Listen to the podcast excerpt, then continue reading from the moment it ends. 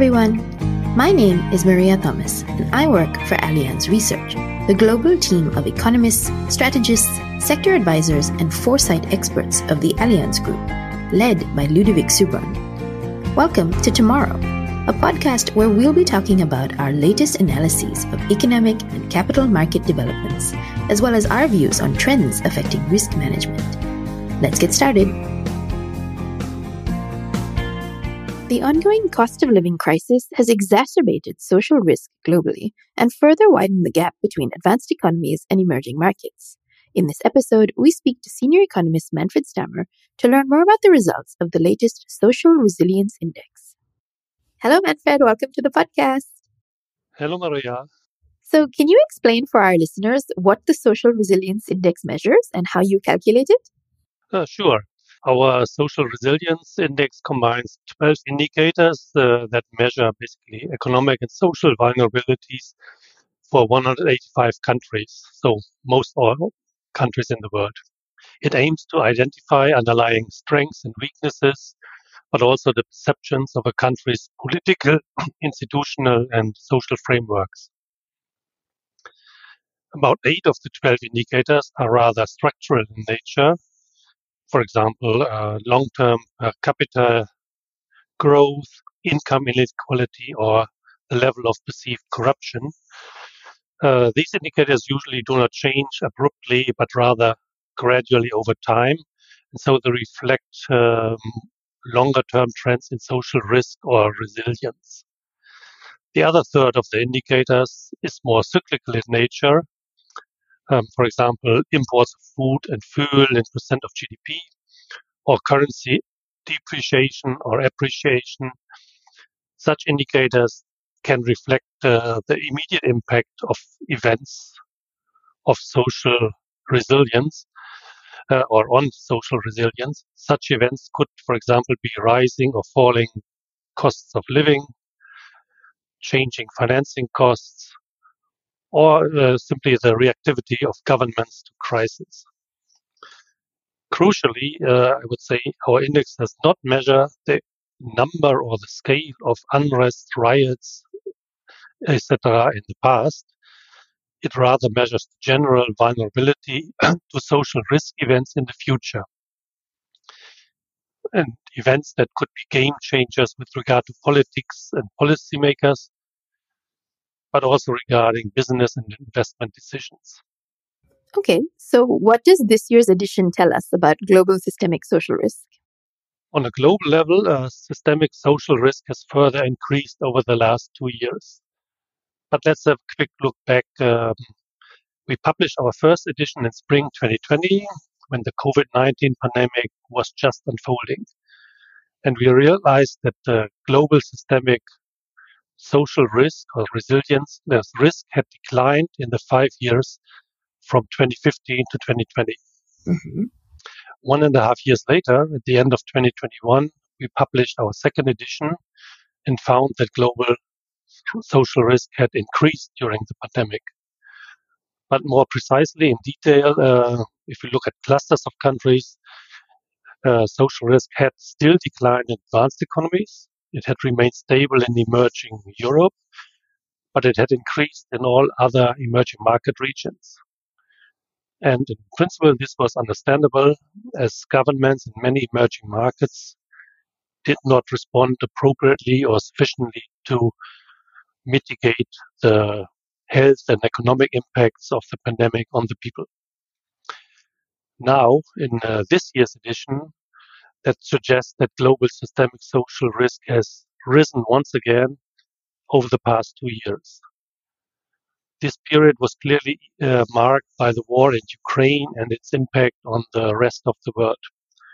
Not only the people in Europe, but all regions and most countries have been affected by rising energy and food prices in the wake of the war. Were there any surprising results in this year's edition? Uh, yes, there were. But first of all, I can mention that there were no surprises at the top and the bottom end of our social risk or resilience ranking.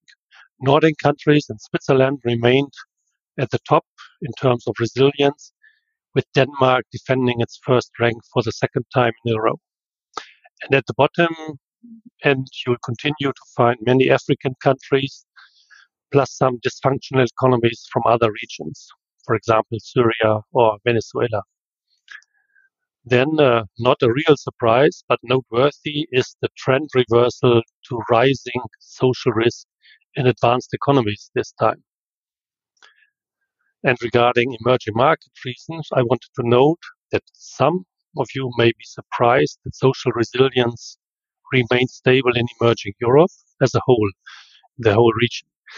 But this region is, because this region is geographically very close to the war in Ukraine, you would probably have expected an increase in social risk here. Mm-hmm. Some of you may also be have been surprised that Latin America is the only region that saw a decline in social risk over the past two years.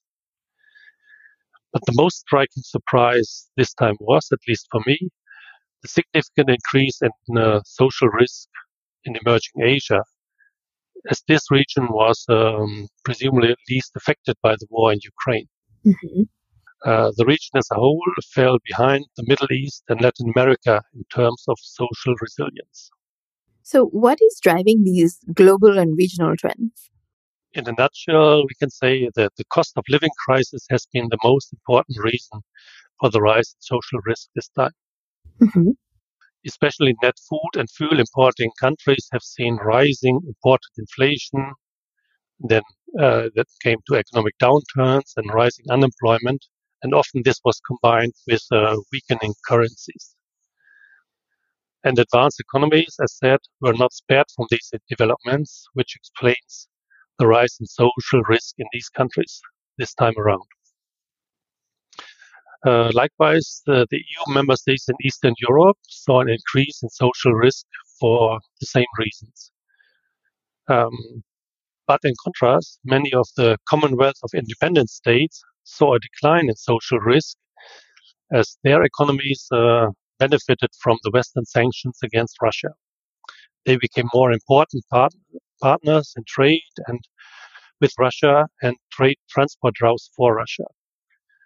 Uh, lastly, Turkey also improved um, so that emerging Europe, the region as a whole, remained stable with regard to social resilience. Looking at Latin America, this region suffered the most in terms of rising social risk during the pandemic. But uh, many countries there are large commodity exporters, and these have now benefited from rising commodity prices in the last two years so that uh, social risk overall in this region has somewhat declined. Lastly, uh, the sharp rise in systemic social risk in emerging Asia was triggered by the cost of living crisis, which was there exacerbated by significant currency depreciation. And the latter was a result of comparatively mild monetary tightening in the region, decreasing bond yields and net capital outflows. Uh, and also the export demand shock from weakening global growth played a role in Asia, which is traditionally a global trade hub. Okay, and so as we head into a packed election year in 2024, what should policymakers keep in mind to build social resilience? Well, first, for those countries that still have fiscal space left after the already strong stimulus measures during the pandemic, a strong fiscal response is, of course, a possibility to build or regain social re- resilience now. But of course, we know many countries, especially emerging markets, do not have this fiscal space anymore. They spent already a lot during the pandemic.